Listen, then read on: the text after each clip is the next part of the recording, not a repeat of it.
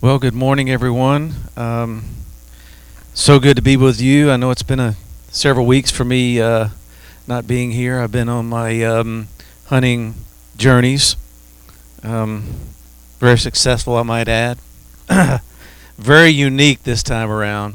Probably one of the best, most unusual um, adventures that I've had over the last five, six years. It was pretty, pretty amazing. Uh, got to see um, those of you that are into outdoors. You you'll, you'll understand this, but it's really. I go because it's very peaceful.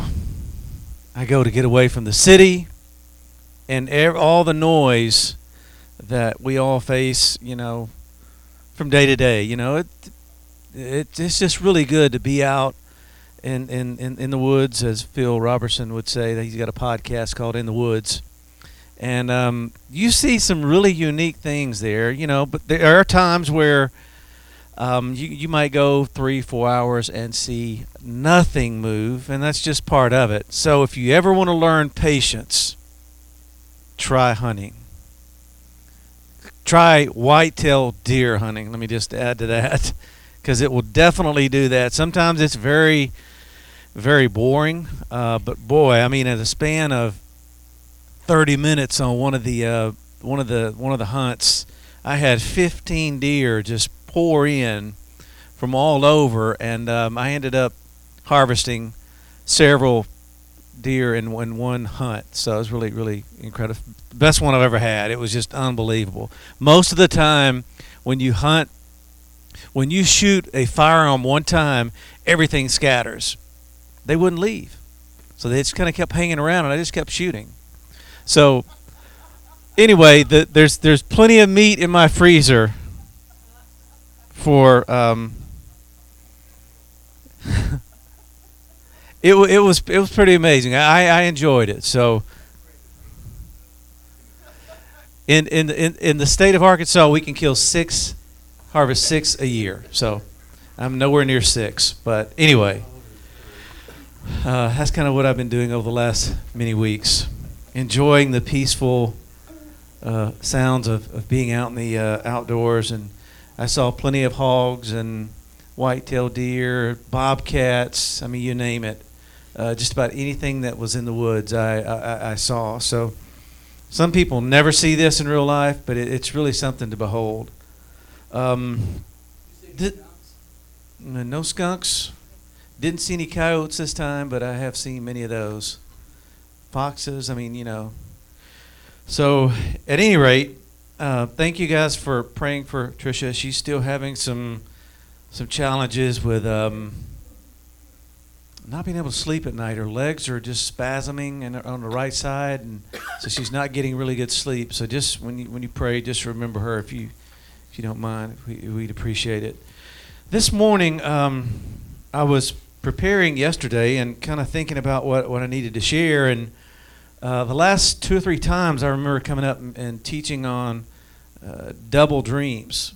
Uh, this time it's not a double, but I think there are some things that um, that I feel like are very applicable to where we are and where we're going and the partnership that God's extending to all of us in, in this next season that we're going to be walking in.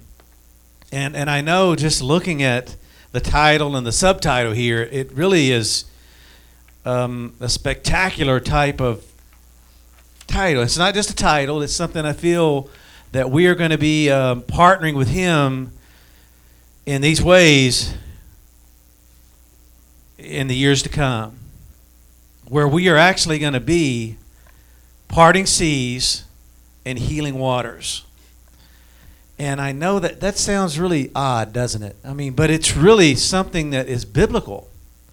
Um, and and and the, it could be a literal thing where we like Moses, and we're going to look at Moses and, and the story of the Red Sea, where God used him to perform some of the most incredible miracles known to man, um, and even done by a man. Or and I, when I say done by, you guys know what we're saying. We're it's a partnership.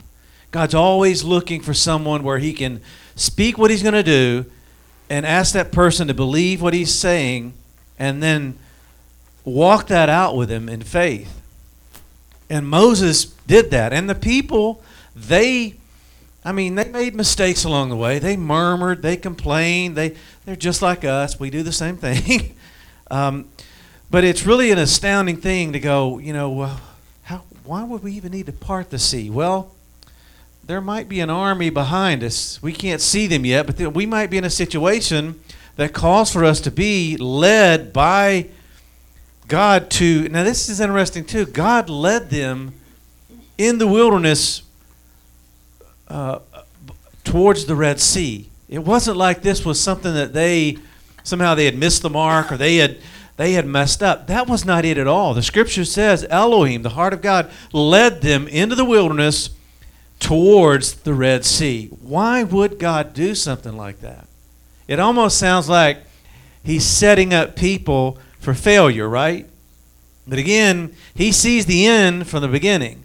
He already knew that Moses and the people were going to cross through on dry land. He knows all the steps that lead up to the parting of the sea, but he still requires us to go, you know what? I don't see the dry ground. I don't think it can happen.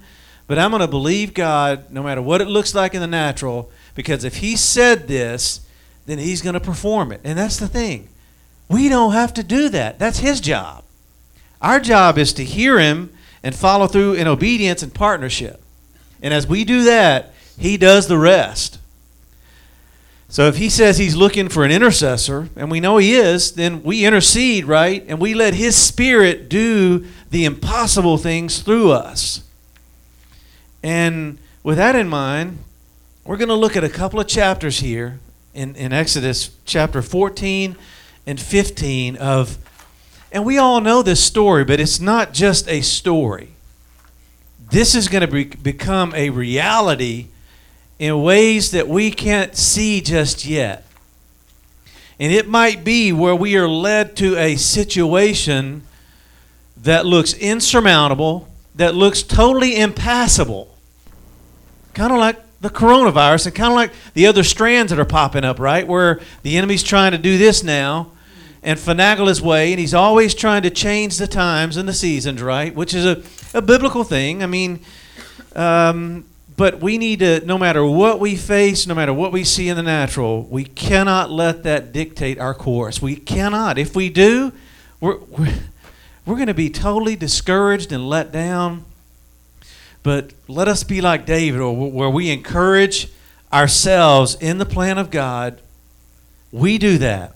You know, it's it's it's one thing for somebody else to come alongside and encourage you, but it's totally another thing for us to do that for ourselves. Because so much of this isolation that we've been in for so many months, God's in all of it. Whether we cognitively can put it all together and analyze it and go, here's why, here's why. It, do, it doesn't really matter. We know that the steps of a righteous man or woman are what? Ordered by the Lord. Do you think Corona has God fumbling around going, man, what are we going to do? He's not, he, he has not, there is not one bit of anxiety in the heart of God when it comes to anything, much less a coronavirus. So he's he's well aware of what's going on, and he just wants us to continue to be, be an obedient people and partner with him no matter what's going on in this world around us. And so we are partnering in in ways that are that are peculiar, that are unique. But in the coming days, where He's leading us and the places we're all going to be going, it will require the parting of seas. It will require turning something that's very bitter into something that's sweet. And, and that's what, and the way that God did it was so unusual. It says, and we'll see this in a minute, it says, when they got to that point, this is at the very end, they come to this place of bitterness and they, are going to drink the water, but they can't because it's too bitter. And, and God shows Moses a what? A tree. and the tree's cast into the water and it turns it from bitterness to sweetness, right? That's so ridiculous. What was in the tree? I mean, it's just it just shows you the ways that God moves is totally different than the way we think. We would think, oh, we need to, we need to not drink any of the water. We just need to get away from here. Maybe there's a, there's another source of water over here. Let's go drink here. No, God turned the bitterness into sweetness in the form of a tree. Yeah. So let's look beginning, and we're just going to kind of go down the line here, verse by verse in chapter 14 and 15. So it says here in verse 1, and this is where Yahweh is instructing the leader. Very important. The Lord spake unto Moses, saying, Keep your mouth closed, right? Don't say anything. Be silent. Well, that's one method God uses, but in this case, He said, I need you to use the declarative capacity that I've given you on the anti. Speak unto the children of Israel that they turn and encamp before, uh, this is a hard word to pronounce here, Pahatharoth, I think that's, that's close enough, between Migdol and the sea, over against Baal, Baal Zephon, before it shall you encamp by the sea. For Pharaoh will say of the children of Israel, listen to what the enemy's saying here. They are entangled in the land. Entangled there means they're just getting so involved with what's going on in the land to, to, to involve yourself with something in a way that's not good. And then he says, the wilderness will shut them in. Now, if you, if you look up shut them in, it literally means to, to, sh- to shut them up to the point where they surrender. That's what the enemy's saying through Pharaoh here.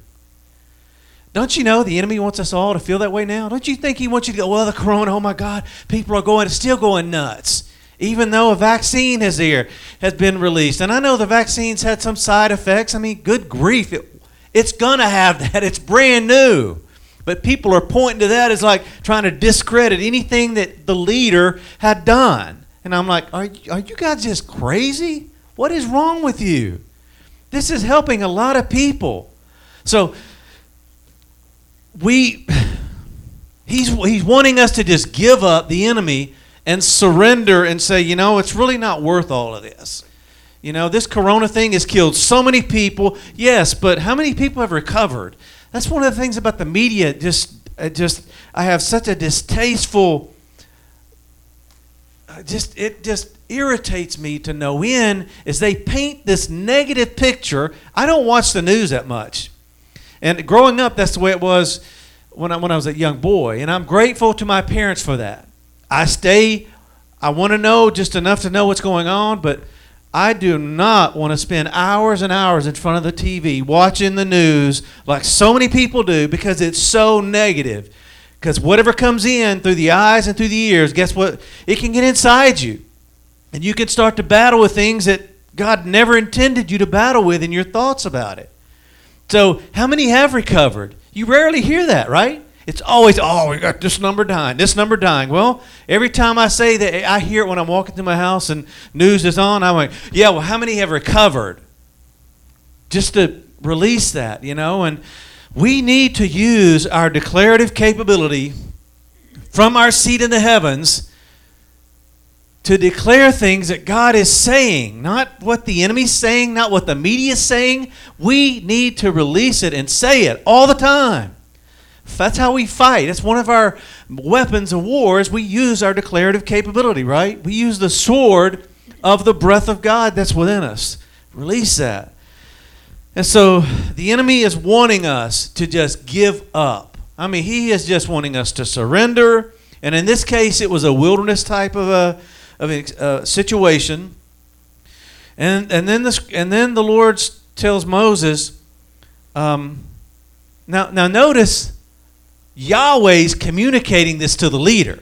This is not Pharaoh saying this. Yahweh's letting Moses know here's what's going on in the very um, hidden places within the thoughts and the mind of Pharaoh. I'm telling you what he's thinking, I'm telling you what the enemy wants to do. But he says, I will harden Pharaoh's heart that he shall follow after them, and I will be honored, kabod, upon Pharaoh and upon all his host, that the Egyptians may know that I am Yahweh. And they did so. Uh, That's very interesting, isn't? This is Yahweh communicating major, major revelatory words to the leader. It's impressive. I'm, that's, that's Yahweh's job.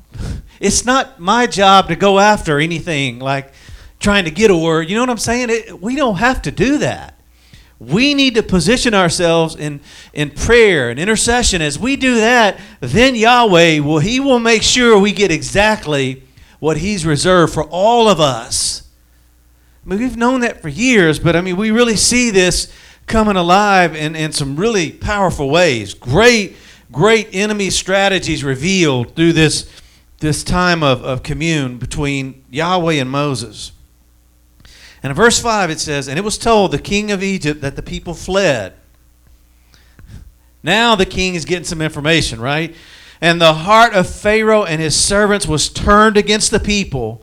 And now they openly are declaring, Why have we done this? That we let Israel go from serving us. So now the plan of the enemy has backfired, right? It's failing. and he's realizing it. So now he thinks he needs to do something. So he starts to mobilize in a different manner now, and he does this. And he took 600 chosen chariots, and all the chariots of Egypt, and the captains over every one of them. And Yahweh hardened the heart of Pharaoh, king of Egypt. And he pursued after the children of Israel, and the children of Israel went out with a high hand, not just a hand, but a high hand. High hand and a high hat, right? Three aces? But, but the Egyptians pursued after them. All the chariots and all the horses of Pharaoh and his horsemen and his army, and they overtook them encamping by the sea beside Pehatharoth before Be- Baal-zephon. That's very interesting, isn't it? I mean, you would think that the people of God, they have no way out. They're surrounded, right? This massive army, these horsemen, the captains, they're just, they ought to just lay down and give up, right? Now, one would think that, but you know, remember, the heart of God, Elohim, if you read a couple of chapters before, it's either in Exodus 12 or 13, it says, Elohim led them this way. And he did it for, with specific purpose in mind so they would continue to learn how to fight, right? I mean, he does, he's got his reasons. Sometimes we don't really get it initially, and that's okay. But as, as the plan starts to unfold, we see more, right? And we, and we, we gain this understanding that we didn't have two months ago, six months ago, a year ago. Where are we going to be next year this time, December of 2021? You think we're going to be dealing with Corona still? Well, if you listen to the media, yeah, it's not going away until 2022. That's what I heard last night. It doesn't matter. God's not dead. He's still alive and he's still moving. He's still wanting to do things that are related to the plan. And, uh, and this must have been part of the plan. Otherwise, he would have not allowed it to happen, right? Everything that we that happens is part of the eternal plan. It doesn't we don't it, we don't have to make sense of it all. In fact, I can't make sense of it all, neither can you. It doesn't make any sense, but yet we we don't even need to waste our thought processes on trying to sometimes we waste and I'm saying from a waste so much time trying to think about things where God's going, that's my job. Don't worry about that. and he's probably just he's kind of just in the partnership with us. He's kind of laughing under his breath going, "Don't focus on that. That's my job. I will harden. It's not my job to harden the, the heart of uh, a king, right? That was Yahweh's job.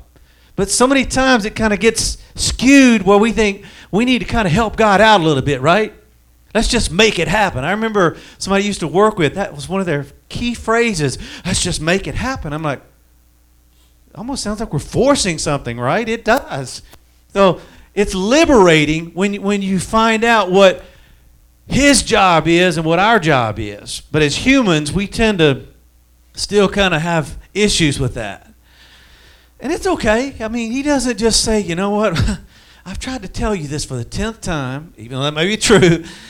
He, he doesn't leave us. He doesn't abandon us like we so quickly abandon people around us. We are not anything like him. He's perfect. He doesn't just get furious with or angry and go, you know what, I've had the last time I'm going to do this thing for you. I am so glad he doesn't just up and leave us because we continue to maybe uh, kind of get off the pathway sometimes. we all do this. But now what happens? So they're surrounded. The enemy wants them to surrender. And then in verse 10, the people are, beginning, they're in fear and they start complaining. Man, consider the circumstances. I think we've all been there, right? Maybe you hadn't been in the wilderness, but you've been in a tough spot where it's been rough and you felt distress, stress, whatever prefix you put in front of it. And we do the same thing. We shouldn't do it, but we there's just that inner struggle with the the old carnal nature that just seems to raise its ugly head up. And then there's us in the mix of that. then you've got the breath of God within us. So there's that constant war going on that Paul spoke of.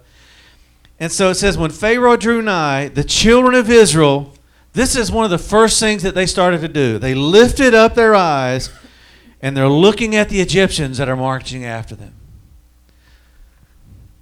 They, they have their eyes on the enemies. There's nothing wrong with recognizing the enemy's there, right? You know, the scripture says he's preparing a table before us in the presence of our enemies, right? But if you keep reading, and after they did that, there was this fear. They were sore afraid. So you got fear that comes in. So this next wave of what the enemy's trying to do is he's wanting us he's recognized that we're there's a surrounding influence and he recognizes that that's not getting us off the path. He's coming around in a second swoop to try to get us to focus on enemies that are behind us or around us or whatever to try to get us off the path. We're not going to do that. Now there are going to be some that will. There's going to be some that they're going to be panic stricken they're going to be wear the mask for the next 10 years. I mean craziness is going to ensue gross darkness is taking on new meaning and new form in this new year. It doesn't mean we have to fear, and it doesn't mean we have to take our eyes off the focus of the Lord and His plan. That's where we need to focus in the midst of chaos, in the midst of gross darkness. Corona is just the beginning. And as much as I hate to say that, Prophetically, Isaiah said the same thing many, many years ago. What does gross darkness really look like? Well, if we go and we start reading the book of Revelation, we find out there are some things that are going to be happening that are far gross than what we're facing now. But we don't have to fear, and we don't need to focus on the armies that are, that are, that are behind us. So you got fear that's come in. And the children of Israel, one of the things they did here was good, though. In the midst of that, they cry out for the eternal plan, they cry out for Yahweh. We need to do the same. Even though the enemy's behind us, look, oh, okay, stay forward, focus on the eternal plan, cry, continue crying out for that to manifest. And then they said to Moses, this is kind of where they start to get off the get off the wagon. Because there were no graves in Egypt, have you taken us away to die in the wilderness? Man, gee whiz. Did you remember everything that happened prior to this? Had God not done anything for you at this point? This is where, if we're not careful, we can allow the atmosphere and things that are around us to just absolutely cause us to plummet into despair and into depression and into fear and we just we cannot go there. He says, "Where they say, wherefore hast thou dealt this with us to carry us forth out of Egypt? Is not this the word that we did tell you in Egypt, saying, Let us alone, that we may serve the Egyptians?" They wanted to revert back. They're in, but it's in the midst of challenging circumstances where they've got a massive army ready to just take them all out, right? I mean, it's pretty rough, wouldn't you say? And I'm not being hard on the, on the children of Israel here. I'm not. I'm, I'm just saying, hey, let's look at this and go, man, I see myself in that. Lord, I don't want to get to a point where I'm thinking like I'm dying in the wilderness. Why'd you bring me here to this thing? Why'd you let Corona go? On and on, on and on and on. You know the way we can really get thinking. And boy, when you start, once you start down that road, it just like, okay, I've already said 15 things that I shouldn't have said, right? So rather than go down that pathway, we just need to always focus on, yes, the enemy's surrounding us, the enemy's behind us. Fear might try to come in, but let's continue to cry out for the eternal plan.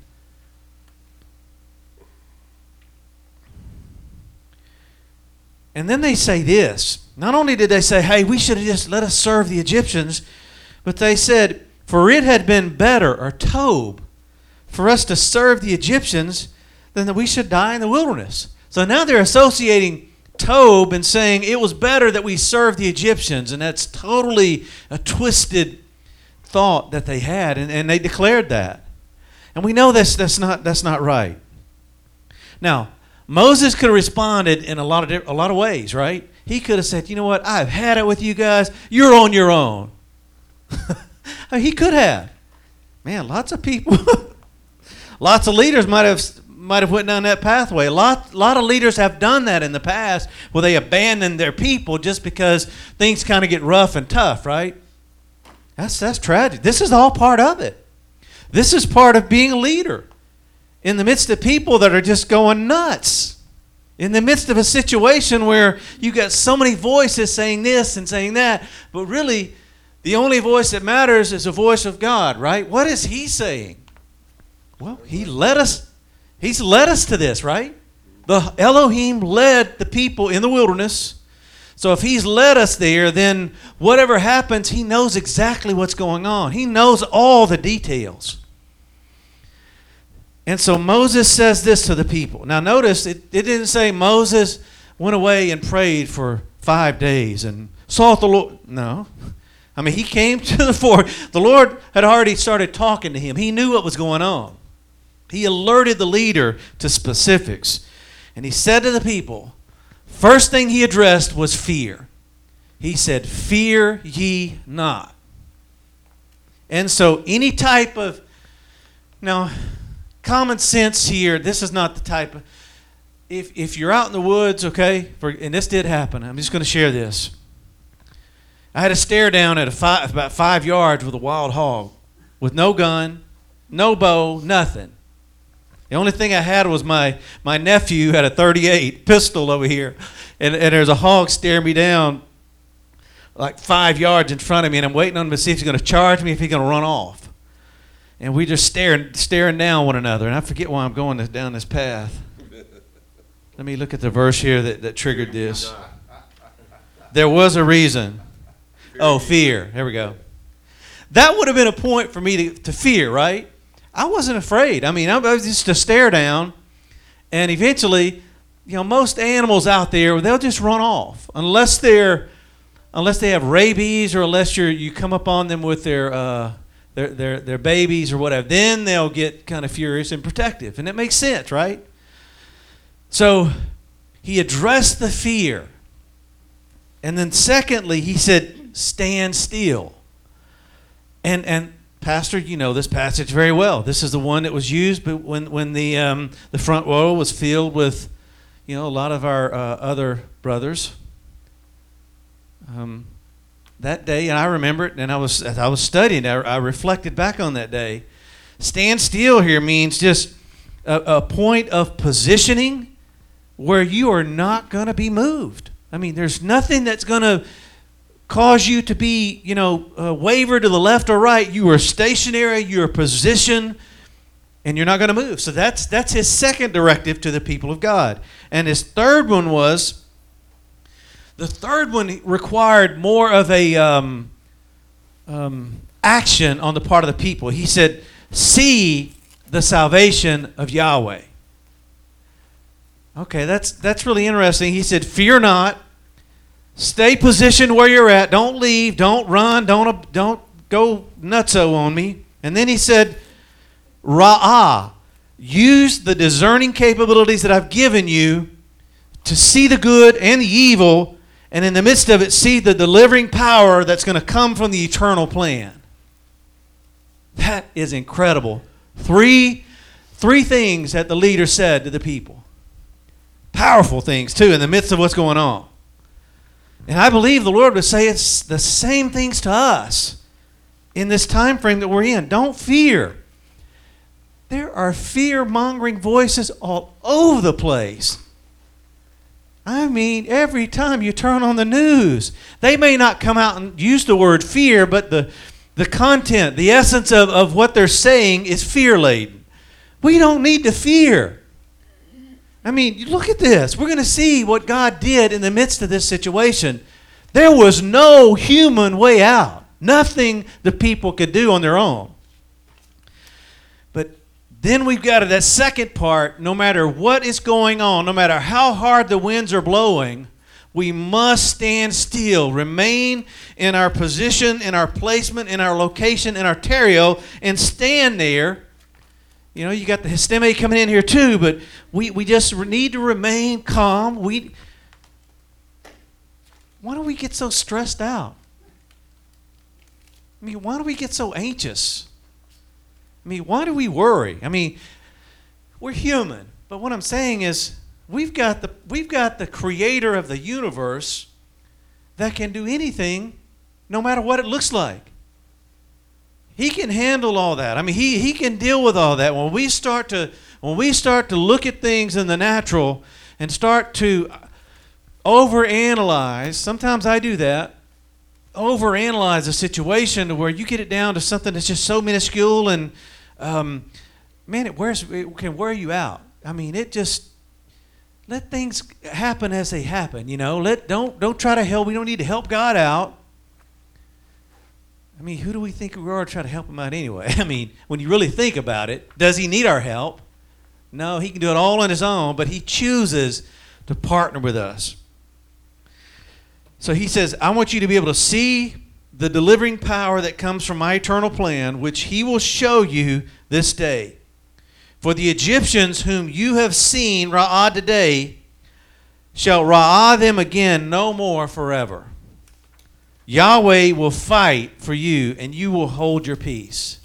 So he, re- he reiterated the fact hold your peace, stand your ground, stay positioned, don't let fear overtake you. And he says, watch what watch the delivering power that's going to come from you partnering in my eternal plan. That's all that matters. That's it. that's pretty cool. We've done this all throughout this journey. It's just that these these stages in the ball game, where it's it's it's different. And then, so we keep reading, and so Yahweh continues to give further instructions to the leader in, in Exodus 14, 15 through 20. And Yahweh says unto Moses, Why are you crying unto me? So Moses, Moses, I mean, I, I believe his heart was right. I don't think he did anything wrong here. I think he was doing what he felt like he needed to do, crying out to Yahweh. Sounds like a good thing to me, right? But Yahweh says, Speak to the children of Israel. Again, he's going back and saying, You declare what I've already told you to do. And he said, Tell the people that they do what? Go forward. Keep moving forward. No matter what's behind. The enemy's behind you, right? He said, Stand still. And now he's saying, Okay, Tell them to go forward now. And at that point, he said a, a second thing, though. But lift thou up thy rod. Second thing, and here's a third one stretch out your hand over the sea and divide it. And he said, When you do that, the children of Israel will go on dry land through the midst of the sea. Now, I have to be honest with you. That's pretty extraordinary, right? And I'm glad Yahweh's saying he's going to do this, but it still demanded absolute obedience, right? Moses could have said, Man, I think some kind of demon's telling me to do this. This sounds so crazy. He could have did anything. And then in verse 17 it says, And behold, I'm going to harden the hearts of the Egyptians, and they're going to follow them, and I will get me kabod on Pharaoh and all his host, on all the chariot and all the horsemen. And the Egyptians shall know that I am Yahweh, when I have gotten honor upon Pharaoh and upon his chariots and upon his horsemen. Now, here's, here's the angelic um, intervention here, too. And the angel of Elohim, which was before the camp of Israel, removed and went behind them, and the pillar of cloud went before them, went from before their face and stood behind them. And it came to the camp of the Egyptians and the camp of the uh, Israel, and it was a cloud and darkness to them, but it gave light by night to these, so that one came not near the other night. So God was protecting his people with the cloud and the fire, right? But to the enemy, what they couldn't see, it was a, it was a, um, they, it was a, what do you call it? It was obstruction where they couldn't get beyond it. I think that's very interesting too. Don't you think? That's amazing. Yes. I think it's interesting that um, when the Lord told Moses to tell him to go forward, the circumstance was still there. Mhm. Was still there. But so they had to go forward in obedience. Yeah, that mean they had to they had to trust what Yahweh was communicating to the leader. Okay, we have to trust that He's communicating to the leader and giving stru- instruct detailed instructions along the way. Uh, so yeah, that's a great point. Circumstances hadn't changed, but He still required us moving forward. So at this point, Moses has it's on him now. Yahweh said, I'll do all these things. Here's what I need you to do in partnership. And in verse 21, it says, And Moses stretched out his hand over the sea, and Yahweh caused the sea to go back by a strong east ruach all that night. And he made the sea dry land, and the waters were divided. See, Moses' job was to lift up the rod, Yahweh's job was to do all the rest. So there's that obedience and partnership. And if we can join the two like that, like we've been doing, but the Lord's requiring much more of us, and He's asking us to really believe for things that aren't manifesting yet, but He says, go forward. If we can stand with Him, we're going to watch Him do some of the most remarkable miracles in the coming days. I really believe that. And it's interesting that He used His breath to divide and to dry up. I mean, that's what, what the wind there is. I looked at it, ruach. His breath can do anything. And the children of Israel went into the midst of the sea upon the dry ground. Now, see, there, there's some trust there too. I mean, they, they could have turned and said, Moses, have you lost your mind? Are you crazy? I mean, they could have done that. It sounds crazy to the human mind, right? But it says, They went into the midst of the sea on the dry ground, and the waters were a wall unto them on the right side and on the left. And the Egyptians pursued and went in after them to the midst of the sea, even all Pharaoh's horses, his chariots, and his horsemen. And it came to pass that in the morning watch, Yahweh looked. Yahweh looked. And the word for look there is it's not ra'ah, it's another Hebrew term. It means he's, he's leaning out, he's peeping in and looking and gazing and checking everything out. What is he looking at? The host of the Egyptians, and he's doing it through the pillar of fire and through the cloud. And as he does that, he recognizes he needs to do something. And it says, what did he do? He troubled the host of the Egyptians. In other words, he threw everything into commotion with what the enemy was trying to do. Believe we're coming into a time frame where the Lord is going to begin to throw everything that the enemy's trying to do into commotion. He's going to disturb it and he's going to he's going to deal with it. He's going to take care of it. And it says and this is the kind of the humorous part, and he took off their chariot wheels. so very interesting, right? You wouldn't think that that would be the way that God would bring well, there's quite a few miracles that have happened, and this was just part of it. So he took off the chariot wheels that they drave them heavily, so that the Egyptians said, Let us flee from the face of Israel, for Yahweh fights for them against the Egyptians. so here he, he's taken off the wheels. He, he's used his breath to to, to cause this wall on the left and the right for the people to walk through on dry ground, that is, that's, re- there's no way humanly possible that this can, be done. There's no, you got, you, you, there's no human element involved in this other than partnership. Other than being like Abraham and hearing what God wants to do and saying, Yes, Lord, I believe what you said at the right hand. And then God will use this to influence others here as we as we keep reading. And then the Lord says to Moses, Okay, so Yahweh's done his job. Now it's time for Moses, the partner, to do his. Stretch out your hand over the sea, that the waters may come again upon the Egyptians, upon the chariots, and upon the horsemen. This is a second time that God's asked Moses to lift up the rod. And okay, he, the first time, what happened? The wall of water. God did the miracle and let them walk through on dry ground. Now this time, God's going to partner with Moses and say, you know what? Now I'm I'm going to use, I'm going to partner with you to destroy the enemy.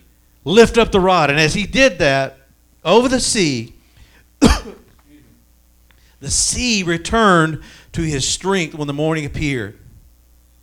And the Egyptians fled against it, and, and Yahweh overthrew the Egyptians in the midst of the sea. And the waters returned and covered the chariots and the horsemen and all the host of Pharaoh that came into the sea after them. There remained not so as much as one of them. Lifting up twice. I know Pastor's done teaching on the hand part, and that's that's there. But two, boy, this is this is incredible. So he partnered with him to say, "Hey, lift up your hand. I'm going to let the people walk through. Lift up the, your hand with the rod. I'm going to cause the, the water to come back to its own strength." Those are the types of, of demonstrations that are coming as we go forward as a people in this next year and the years to come. Now, I don't know all the details. That's not, again, that's not for us to know. It's, I, I believe the Lord can do it. I know He can. And we could cite miracle after miracle in our own lives to encourage ourselves in the Lord that He's going to do things like this. In the verse 29, but the children of Israel walked upon the dry land in the midst of the sea, and the waters were a wall on the right and on the, on the left. Thus Yahweh saved Israel that day out of the hand of the Egyptians. And Israel saw the Egyptians dead upon the seashore. What that be a sight to behold? now they're looking from a totally different perspective, right?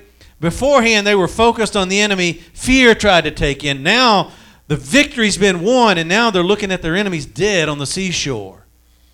Those are the types of things that we can believe God for in the coming days to see the aftermath of what He's done to annihilate enemy forces. And I'm not saying killing people physically, I'm just saying dealing with the enemy who's the source of a lot of the evils that are being released into our world and all around us. We're going to see manifestations of people recognizing and ra'aing the good purpose that comes out of all the evil that's here. And there are going to be many people that are going to experience the delivering power of Yahweh and His eternal plan as we move forward. There's a lot of things in here that are very applicable to our walk. You know, Mark, I think it's really interesting, like you mentioned earlier, that Elohim was the first one who told them to go and wait at this place. And then Yahweh directed them to go to this place. And I, I think that same theme is, is really evident here that when Egypt caught up with them, the angel of Elohim, which was leading them, went and stood behind them to separate them from Egypt. And then the Lord, Yahweh, did all these other things.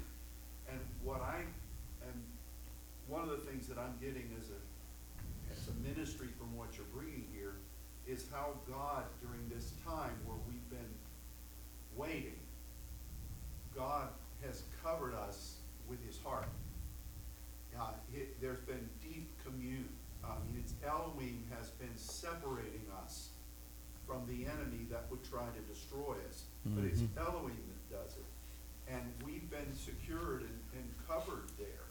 But looking down from the top of that ladder, the ladder of Elohim, you've got Yahweh that's, that's really going to be affecting our way of escape and our way of victory. And I, I just, that really ministered to me, and I, I want to thank the Lord for the way over this past year, his tenderness and his, his heart, and the angels that communicate that have been the ones that have really been separating us from the enemy. That, that, that, it says here clearly Yeah. that Elohim, the angel of Elohim, was the one that was leading them with the pillar.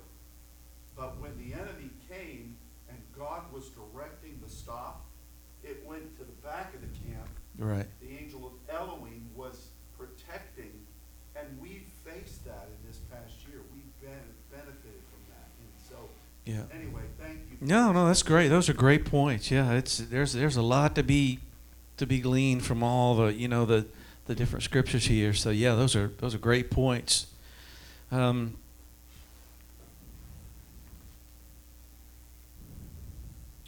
let's see, we were. Oh, I see.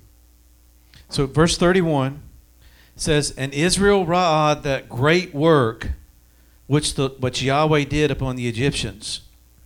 And here's a result of what happens. Some of the results. The people, the people, the people feared the plan of Yahweh. That's what we want. That's what we want. And, and I know if, if you study, you know, if you study the, the walk of the, uh, the children of Israel from beginning to end, they start out well. They make some mistakes along the way.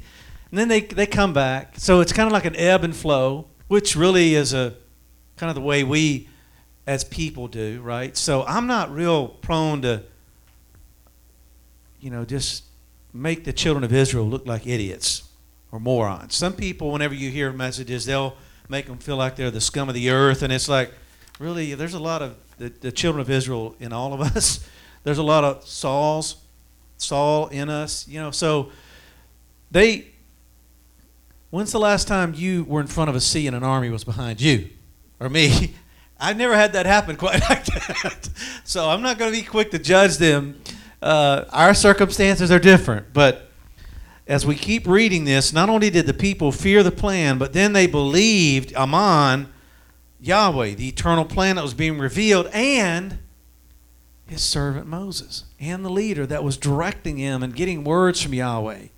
That's incredible. Now, as a result of that, we got about 10 minutes left. Here's what happens. And this is this is a pattern for us. Anytime we're, we're in obedience and we're partnering with, with, with the Lord in these ways, when we come out of it, He's going to fill our mouth with a song of triumph. Then sang Moses and the children of Israel this song unto Yahweh, and they spake, saying, I will sing unto Yahweh. I will sing about the eternal plan, for he has triumphed. And triumph there, I've put the definition for you. He has mounted up, he's risen up, and he's become majestic in a glorious fashion for us. And they were specifically the content of the of the song was the horse and the rider. He's thrown into the sea. I remember hearing that song, you know, as a young boy, and the horse, and uh, there's all different kinds of songs with a horse and the rider in it. This is something these people lived. And as we come into this point in this new year, we, we've done this in the past. I'm not saying it, but it's going to take on a different flavoring because what he has for all of us is different in this new year. And let there be songs of great triumph be birthed in us, and we can sing about those and, and share, you know. You know, we, we might have some kind of song about the coronavirus or something. I don't know. I'm just joking, but you get the point. It's, it's a point of deliverance. And, and so they join in and they say, Yahweh is my strength and my song. He's become my salvation. He is my Elohim, and I will prepare him a habitation, my father's God, and I will exalt him. This is something else that they talked about. By virtue of that experience, the Lord, Yahweh, is a man of war. The Lord is his name. Pharaoh's chariots and his host hath he cast into the sea. His chosen captains also drowned in the Red Sea. The depths have covered them. They sank into the bottom as a stone. Very descriptive, very detailed. And the only way somebody can sing a song of triumph like that is, is how? They've walked through that experience with the Lord. We've had some incredible experiences and encounters and things in the Lord, and may we never forget those. May we never forget those. Some of us can't sing very well, you know, but thankfully we're singing about, well, it's unto Yahweh and it's about His eternal plan, so sing it anyway. If you can't carry a tune in a bucket, sing in the shower. I mean, it doesn't matter. The God's not in. You see how we're so interested with things. I mean, you. I'm, I'm preaching the choir here, but it, it's so funny. I get so tickled when I think about how we get. If it doesn't sound just right, or we get off key, boy, we just start going kind of. God's really not concerned about that stuff. He, he knows the, intent of the heart. I'm grateful for that, and I know you are too.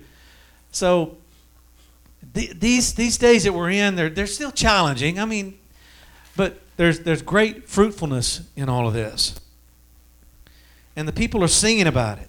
The depths. Okay, I've already read that. The depths have covered them; they sank into the sea. Thy right hand, O Yahweh, has become glorious in power. Your right hand, O Yahweh, has dashed in pieces the enemy. So there's a connective there with the right hand and the shattering of the enemy into pieces. So as we stay, we, we know the right hand is a real place. It's a positional place where God begins to speak things that He's going to do in heaven. It's there. And as we as we trust Him at the right hand, we can we can know that there's He's going to shatter the enemy into pieces. That's what it says here. In verse 7 And in the greatness of thine excellency hast thou overthrown them that rose up against thee. Thou sentest forth thy wrath, which consumed them as stubble. And the blast of thy nostrils, the water were gathered together, the flood stood upright as a heap, and the depths were congealed in the heart of the sea. The enemy said, Here's some I wills of the enemy. It's not from Isaiah, but from Exodus. I will pursue. I will overtake. I will divide the spoil. My lust shall be satisfied on them. Here's another I will. I will draw my sword, and my hand shall destroy them. And then Yahweh says, uh uh ain't happening. And then he says, I'm going to blow my ruach, and the sea covers them, and, and the sea covered them. They sank as lead in the mighty waters. So when the enemy thinks he's going to overtake us, and when the enemy think he, he's going to pursue us and divide us, and we're not even go there, we could. God says, you know what? I'm going to blow my ruach, and I'm going to take care of all of this now. I'm believing for that. When our backs are pushed against the wall, we have the ruach of the Lord that's going to be blowing on our behalf, and He's going to deal with the enemy and anything that we face that's not part of the eternal plan. I love that. and it said they sank as lead. You see a uh, just whew, real heavy sinking in the waters. Who is like unto thee, O Yahweh, among the Elohims? Who is like unto thee, glorious in holiness, fearful in praises, doing wonders? You stretched out your right hand, there's the right hand again, and the earth swallowed them. Thou in thy mercy hast led forth the people which thou hast redeemed. Thou hast guided them in thy strength unto thy holy habitation. The people shall hear and be afraid. Sorrow shall take hold of the inhabitants of the Palestina. Then the dukes of Edom shall be amazed. The mighty men of Moab trembling shall take hold upon them. All the inhabitants of Canaan shall melt away. Wow. Hey, I mean, he's taking care of enemies all over the place, right? Melting away, um, uh, uh, amazement, just all kinds of things. Trembling, fear and dread shall fall upon them by the greatness of thy arm, that they they shall be as still as stone till thy people pass over, O Lord, till the people pass over which thou hast purchased.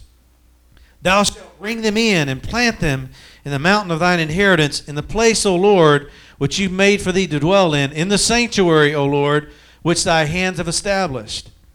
The Lord shall reign forever and ever. For the, ho- the horse of Pharaoh went in with the chariots and with his horsemen into the sea, and Yahweh brought again the waters of the sea upon them. And the children of Israel went on dry land in the midst of the sea.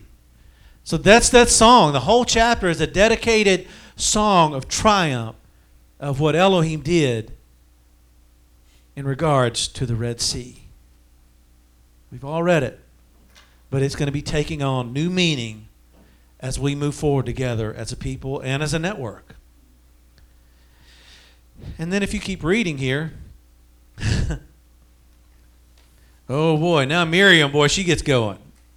It says, And Miriam the prophetess, the sister of Aaron, took the timbrel in hand. Oh, just when you thought the, the, the singing and, the, and the, the offering was done, it's not. And all the women get forth, they get their timbrels, and they start dancing. And Miriam says, Sing unto Yahweh, for he's triumphed gloriously. The horse and rider has he thrown into the sea. Everybody was involved in this great celebration of the delivering power of the eternal plan. And then right after that is where Moses takes the people in Exodus 15, verses 22 through 27. So Moses brought Israel from the Red Sea, and they went out into the wilderness of Shur. And they were there three days in the wilderness. They found no water. Okay, and this is immediately right after. And they came to Marah, where they could not drink of the waters because they were bitter. Therefore, the name of it was called Marah. And the people murmured against Moses, saying, What shall we drink? Here we go all over again. How quickly people can forget the delivering power of the Lord. Did you just not walk on dry ground? Why would you even start murmuring? But it happens. And you deal with it. And it says, And he cried unto Yahweh. And in this case, this crying out led to the Lord showing the tree, which when he had cast it into the waters, the waters were made sweet. And there he made for them a statue and an ordinance, and there he proved them. And he said unto them, If you will diligently shema the voice of the Lord your God, and do that which is right in his sight, and will give ear to his commandments, and keep shamar all of his statutes, I will put none of these diseases upon you, which I have brought upon the Egyptians. Now he's referring back to all the plagues, right? Yes. For I am the Lord that Rapha's you, heals thee. So at the Lord at the end of this is saying, I want commitment, I want partnership, and I want and I demand obedience. If you will do these things, I promise to you that I will not bring any of this disaster upon any of you. We have some really incredible days ahead of us as a people and as a network. So that brings me to the end. I'm not going to go over. I just put the other two references there about the Red Sea because initially I was going to title the message "The Red Sea," but it kind of morphed into something else. So I I am done. Anybody have any thing that you would like to add or input other than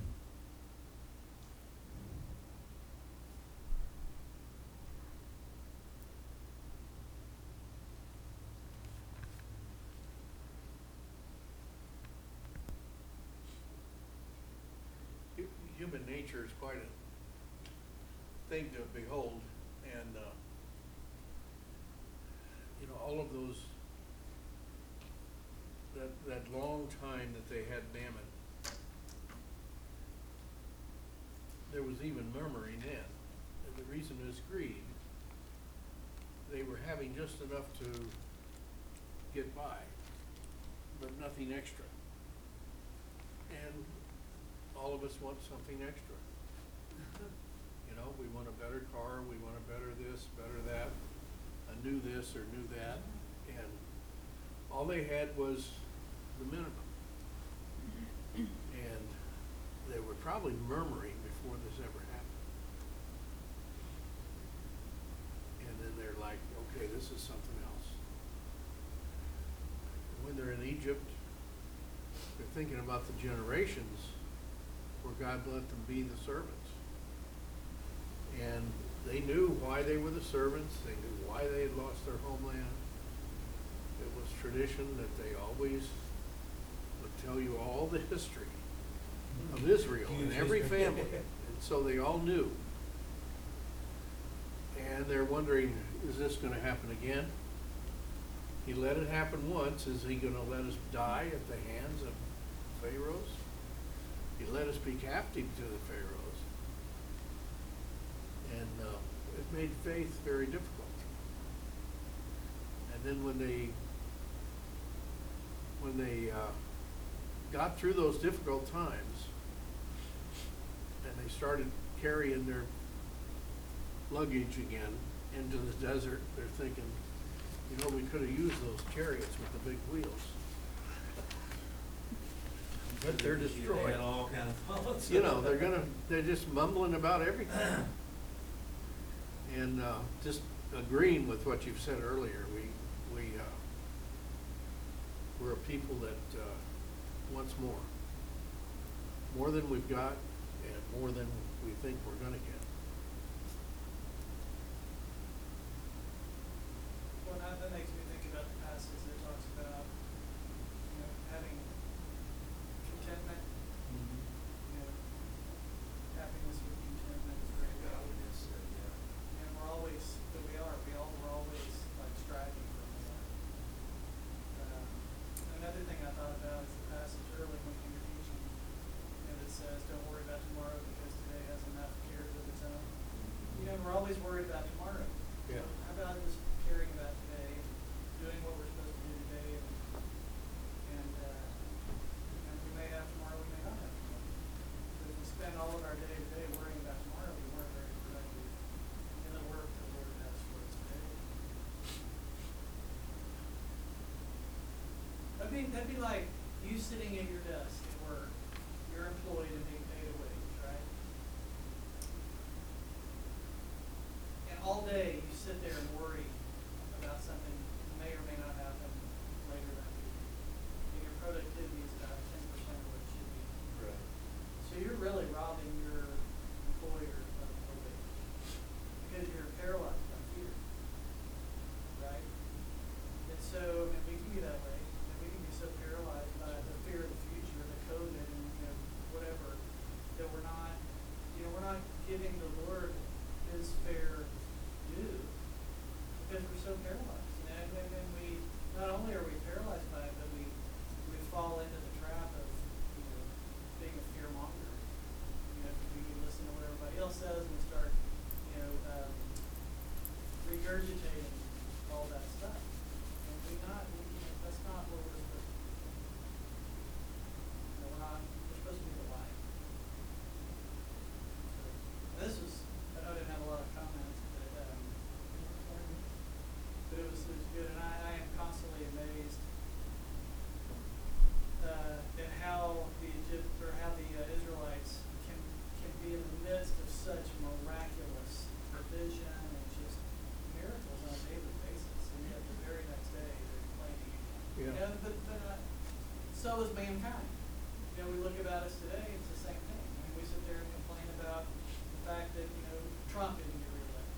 Nonetheless, we live in the freest country on the face of the earth. You know, I mean, blessed. Yeah, and we, we, we- and we act like e- even if, I mean, Like- is like- God taken by that? I mean, is, can he, can he still, I mean, it's, it's all gonna work out. It may not, yeah, and I, you know, it's, it's just, we just have to trust him and, there's a lot of the, uh, the Egyptian, um,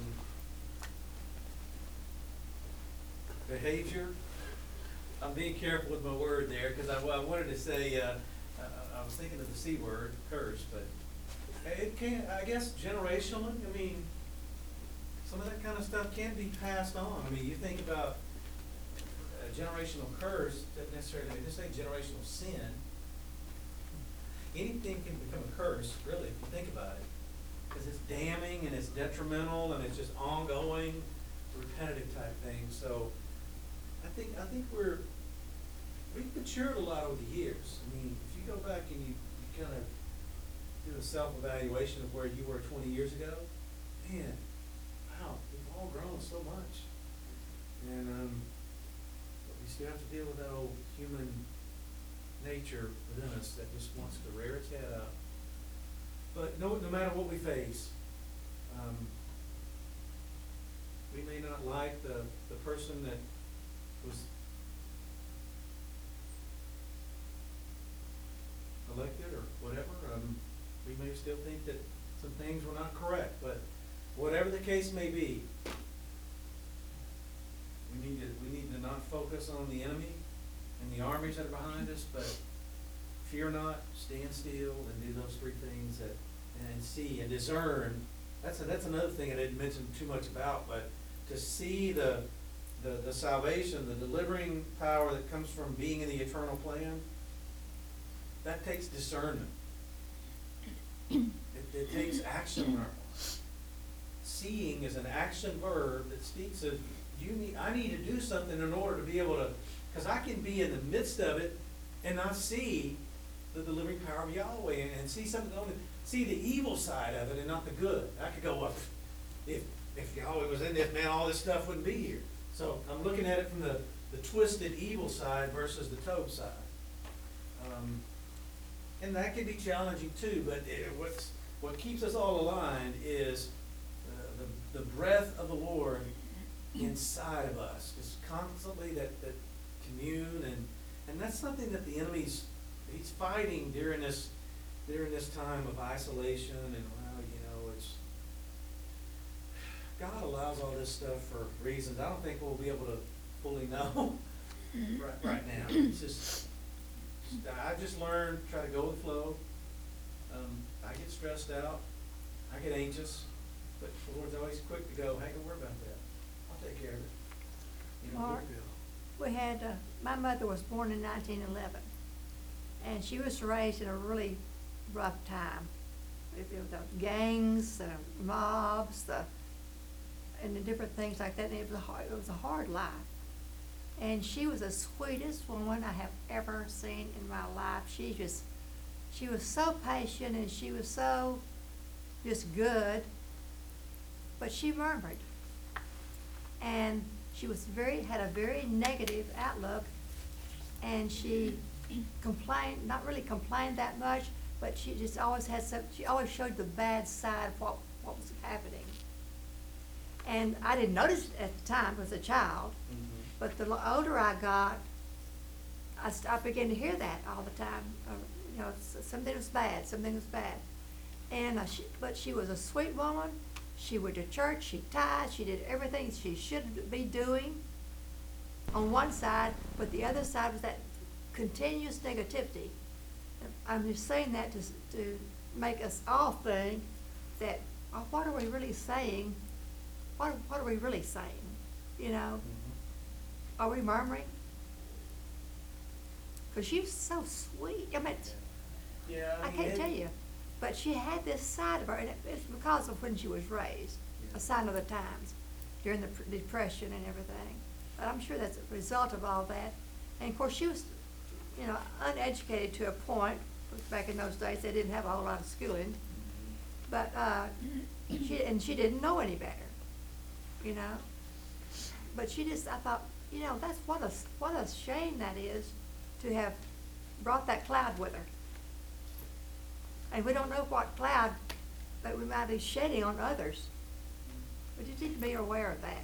Yeah, exactly right. You know, we have that, uh, psalm that we all know, the Lord is my shepherd, I shall not want. And, um, I was, when I was studying that years ago now, but I was studying it, trying to really th- thoroughly look at what it was saying. I'd run across this story about, uh, World War II, in which, uh, when the war was over, they were able to find, uh, uh, an orphanage where the children were pretty much starving. And they were all traumatized by the war. And when the American nurses went in there to, to, and were assigned that orphanage, they found that the children would not, were not sleeping. And they, they just were restless